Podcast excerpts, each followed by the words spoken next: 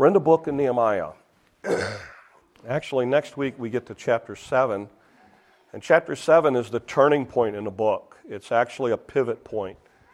Uh, the first six chapters deal with the idea of building the wall. The last, uh, then we come to chapter 7, which is a transition. And from chapter 7 on, we deal with the spiritual rebuilding of Jerusalem. So we'll, that's where we're headed. Um, we've talked about the idea of Nehemiah going over to build this wall. Uh, he was in Shushan, the palace, a prestigious position, uh, living in, literally in the lap of luxury, and then he decides to take on this task because he cares about these people and he cares about Jerusalem. So he heads over and helps build this wall. We've talked about all of the issues that he's encountered fear and discouragement and um, anger and enemies trying to shut the thing down. And we've walked through how he's handled all those. And um, last week we got into chapter 6, and, and, we talked about some of the issues that he came up against uh, in chapter 6. And one was his focus, where they were really trying to get him to get off task. We talked about how important it is that we stay focused in our lives on that which is important. Uh, because often what Satan gets us to do is the tyranny of the urgent, to run to things that are, that are urgent, but yet, really, in the long end, if we're not careful, we come to the end of our lives and we've not done what's important. And then we talked about the idea of uh, intimidation and how they tried to get them to uh, be intimidated with it. This morning we come to chapter, we come to the end of chapter six, and um, you're going to see two more tactics Satan is going to use, not only in the life of Nehemiah, but in our lives as well. So, Nehemiah chapter 6, here's what it says. Afterwards, I came to the house of Shemaiah, the son of Delilah. Now, this isn't the, like the Samson and Delilah thing, so this is a different person. Son of Metabal, who was a secret informer. We don't know exactly what that means, but um, other than the guy was kind of played both sides. And he said, Let us meet together in the house of God within the temple, and let us close the doors of the temple, for they are coming to kill you indeed at night, and they will come to kill you. Now, he's a prophet, and he's talking to Nehemiah, and he says, Hey, look, let's go to the temple, let's lock the doors, they can't get you there.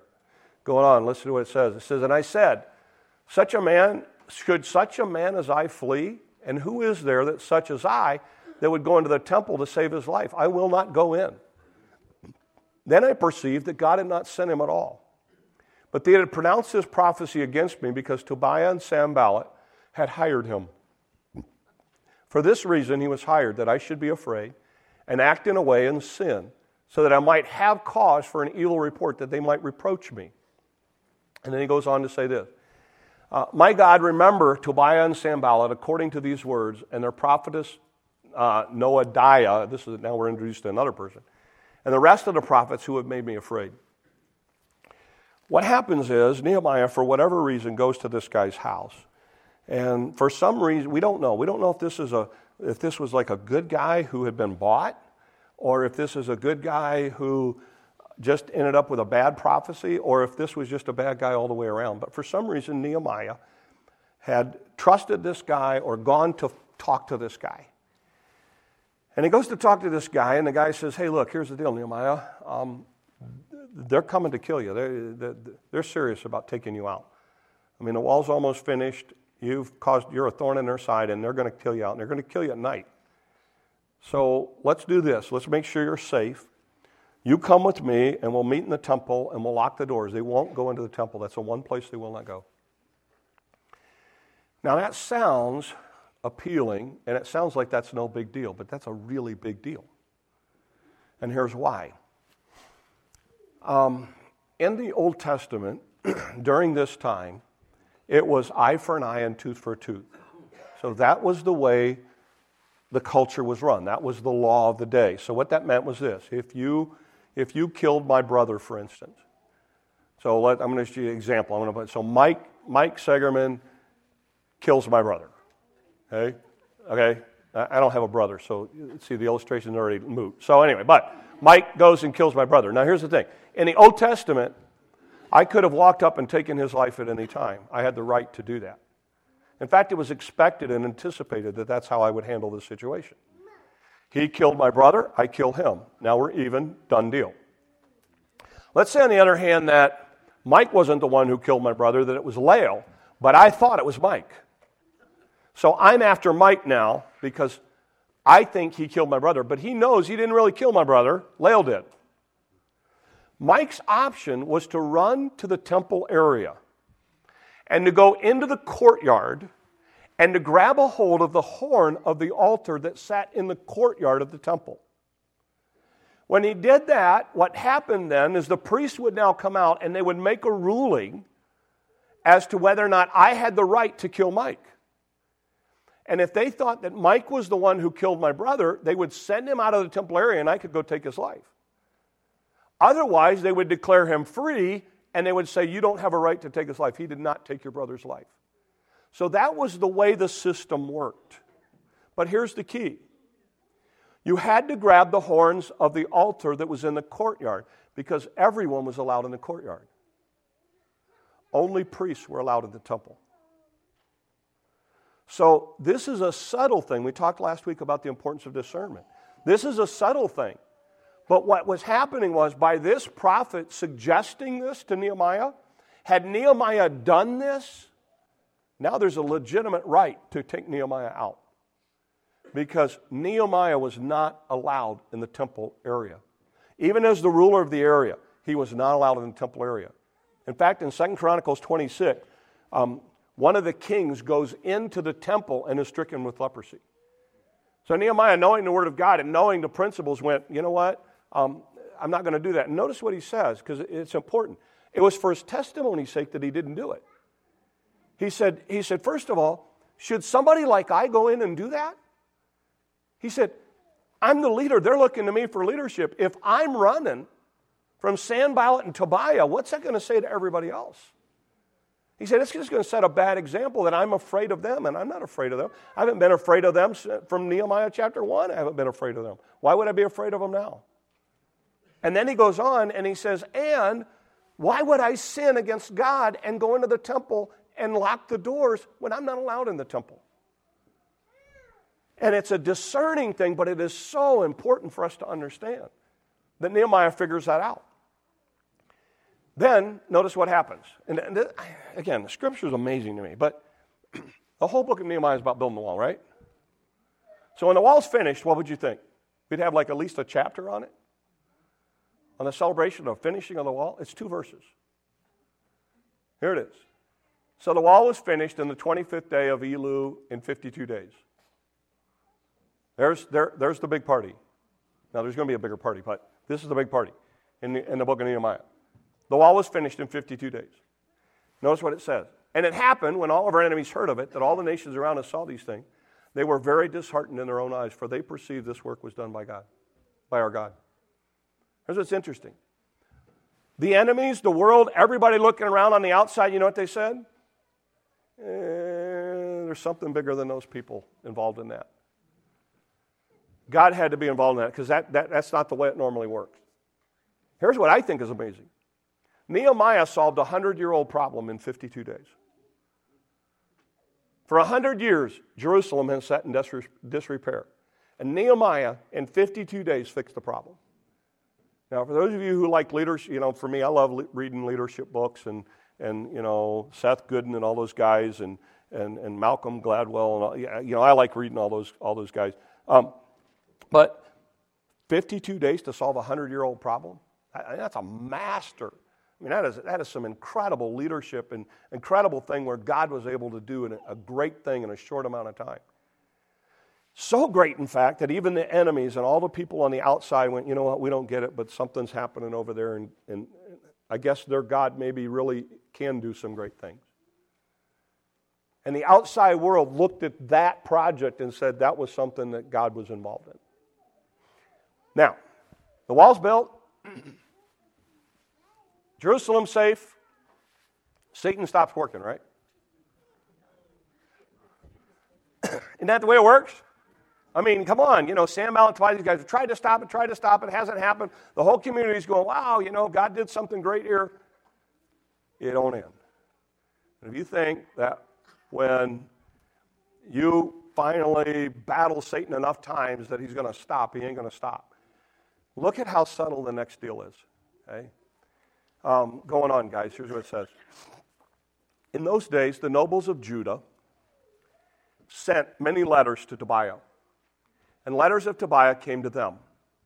For many in Judah were pledged to him, because he was the son in law of Shechaniah, the son of Era, the son of Jehoan, and had married the daughter of Meshulah, the son of whatever. You know what it you make up your name. Also, they reported his good deeds before me and reported my words to him. Tobiah sent letters to frighten me. Now, you got to dig in a little bit to understand this, but here's what happened. Now, Nehemiah is leading, okay? He's leading Jerusalem. Jerusalem's, the walls are up, everything's going well, but there's a problem. Some of the guys on Nehemiah's leadership team, first of all, were blood relatives. They were related to Tobiah. So now we got this family connection of these leaders, okay? And some of the leaders for Nehemiah were business partners with Tobiah. So what was happening is Nehemiah is standing there trying to lead go forward. And these guys who have family connections and business connections are now coming to Nehemiah and saying, Hey, Nehemiah, look, can't you work things out with Tobiah? I mean, Tobiah's a good guy. You know, Tobiah said this about you. He's in your corner. It'll be okay. And then the business guys are saying, you know what? Look, it would be good financially for us if we could partner over here with Tobiah. This would this would make us some money and help us, you know, build this and build that and do that. And, and I think you and Tobiah need to work some stuff out. And the whole time they're going back and forth to Nehemiah, trying to get Nehemiah to get this problem fixed with Tobiah. And in the meantime, what's Tobiah doing? He's sending letters privately to Nehemiah to try to scare him and frighten him. So Tobiah is still, for six chapters, he has, he has been a thorn in Nehemiah's side. Now the wall's built, he's still a thorn in Nehemiah's side, but now there are these family and business relationships on the side going on. And these guys are running around trying to say, look, Nehemiah, we need Tobiah. Tobiah's a good guy. And Nehemiah knows better. But here's the amazing thing Nehemiah doesn't address it. Nehemiah doesn't take the bait. Nehemiah doesn't pull these guys aside and say, hey, look, let me show you these letters he's been writing to me. Nehemiah doesn't pull him aside, pull him aside and say, look, you know what? Here's the thing, and this is amazing about Nehemiah. Nehemiah looks like the bad guy to these guys when he's really the good guy. He's willing to say, you know what? I'm going to take the high road. I'm not going to make this an issue. He's going to look at these guys and say, you know what? No, I don't want to do business with Tobiah. No, we're not going to work things out with Tobiah. You don't, there's some stuff I know that's going on that you don't know. He doesn't deal with any of that. He just says, you know what? Uh, we're not going to do business with him. We're not going to do that. We're just going to go forward and, and let's just leave it where it is. In the meantime, these guys in the background are going, Come on, Nehemiah, I don't understand what your problem is with Tobiah. Because Nehemiah knows stuff that those guys don't know. And I think there's a tremendous principle in there for all of us as well. So that's the passage. That's what he deals with. Let me talk about some things that I think help us as we go forward, as we head into this week um, with some things that, that we can use in our own lives. First thing Nehemiah protects his testimony. You see, had Nehemiah gone into the temple, it sounded good. But had Nehemiah done that, he would have ruined his testimony. Because even though it was a good guy, a prophet, quote unquote, giving him this counsel, it was bad counsel. Because Nehemiah knew what the Word of God said. And the Word of God said, this is something you can't do. And so Nehemiah wasn't ready to compromise that for anything. Can I challenge you with this idea?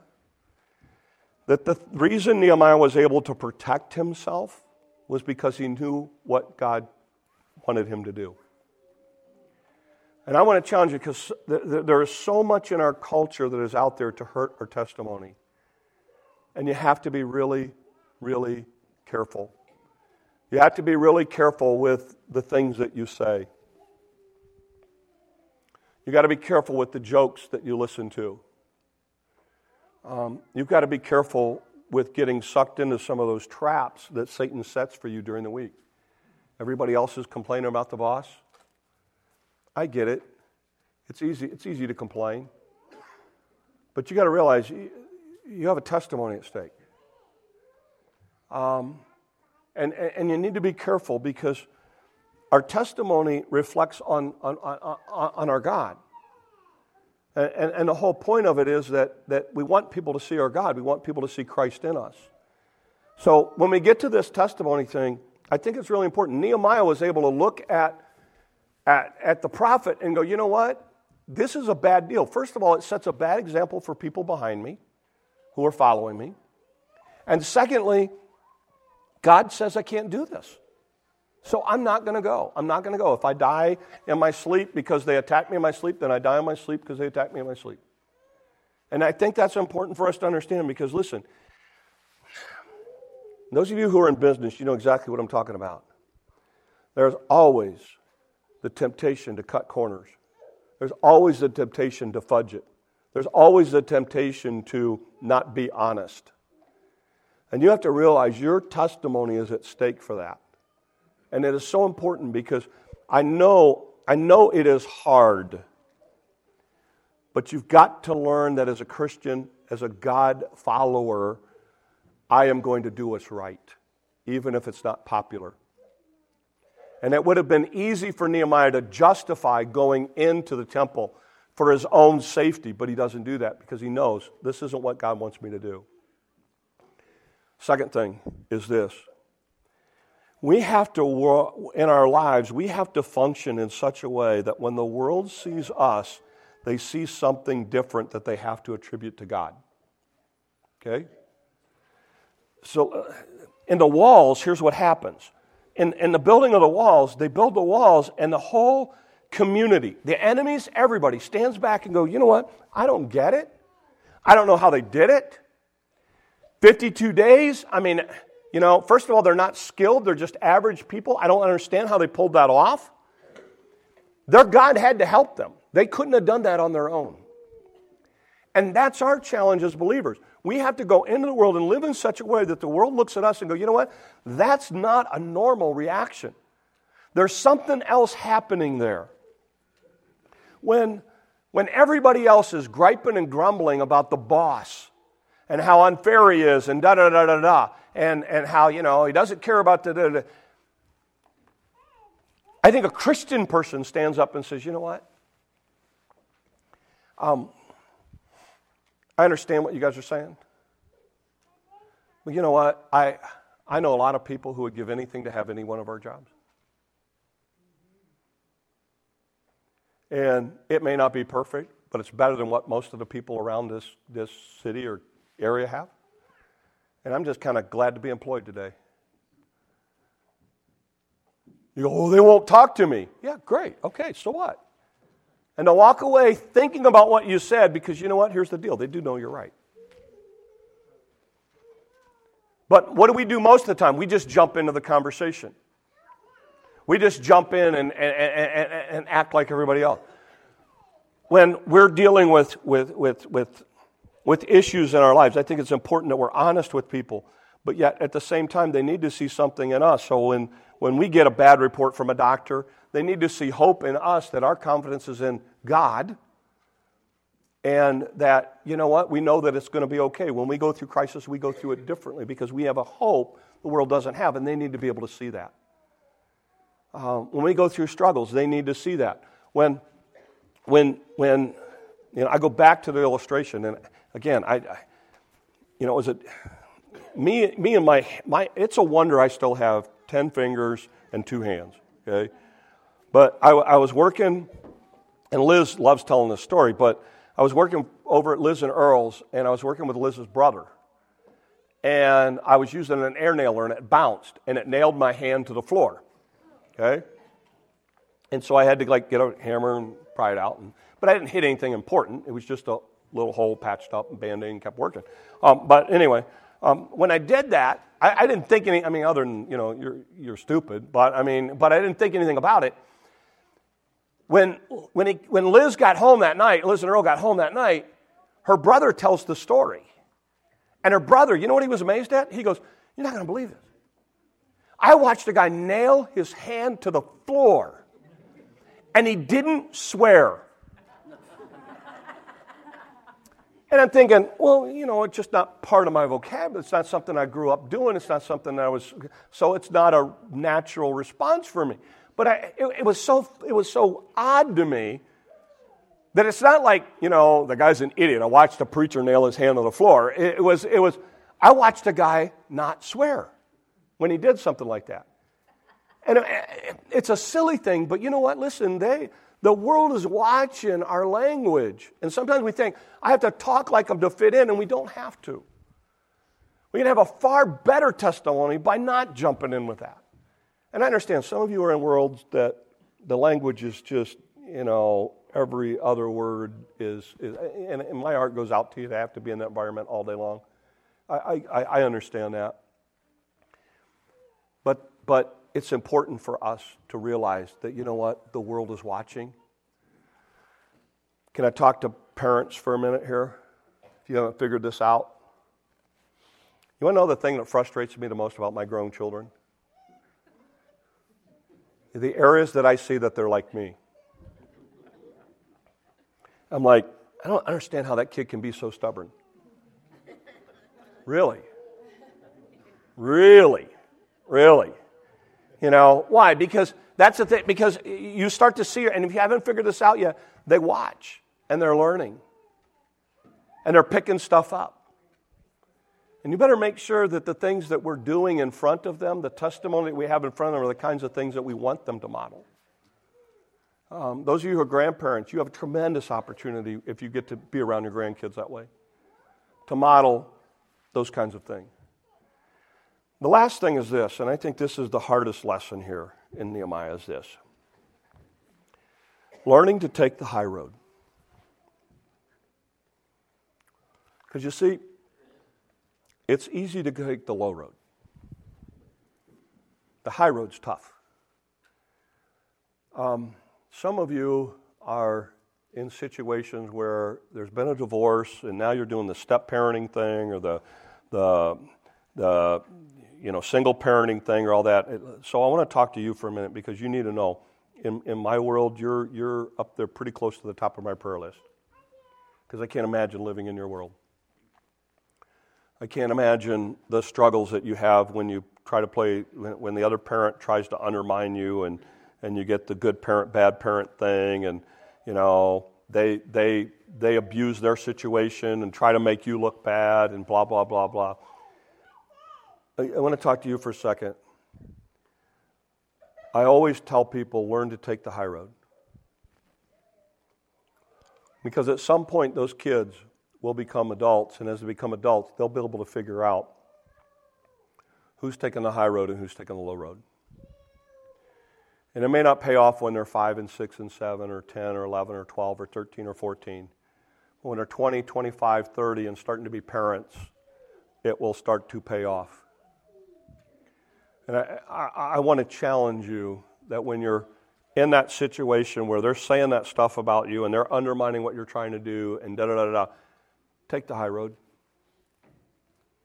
As hard as that is, take the high road.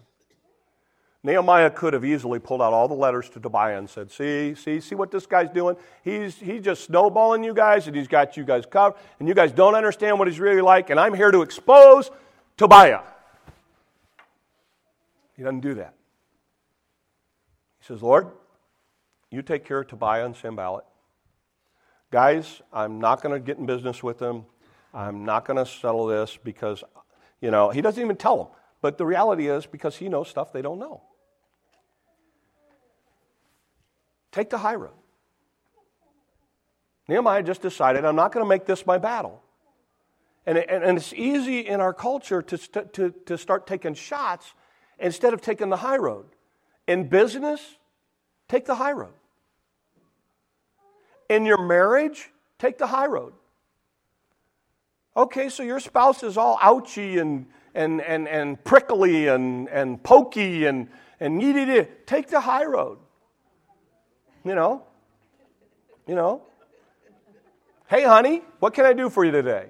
Well, oh, Okay. Let's go do something nice. Go do something nice. You know? Kids, listen to me. Teenagers, listen. When other kids mistreat you at school, take the high road. This is so simple to say, but it is so hard to do.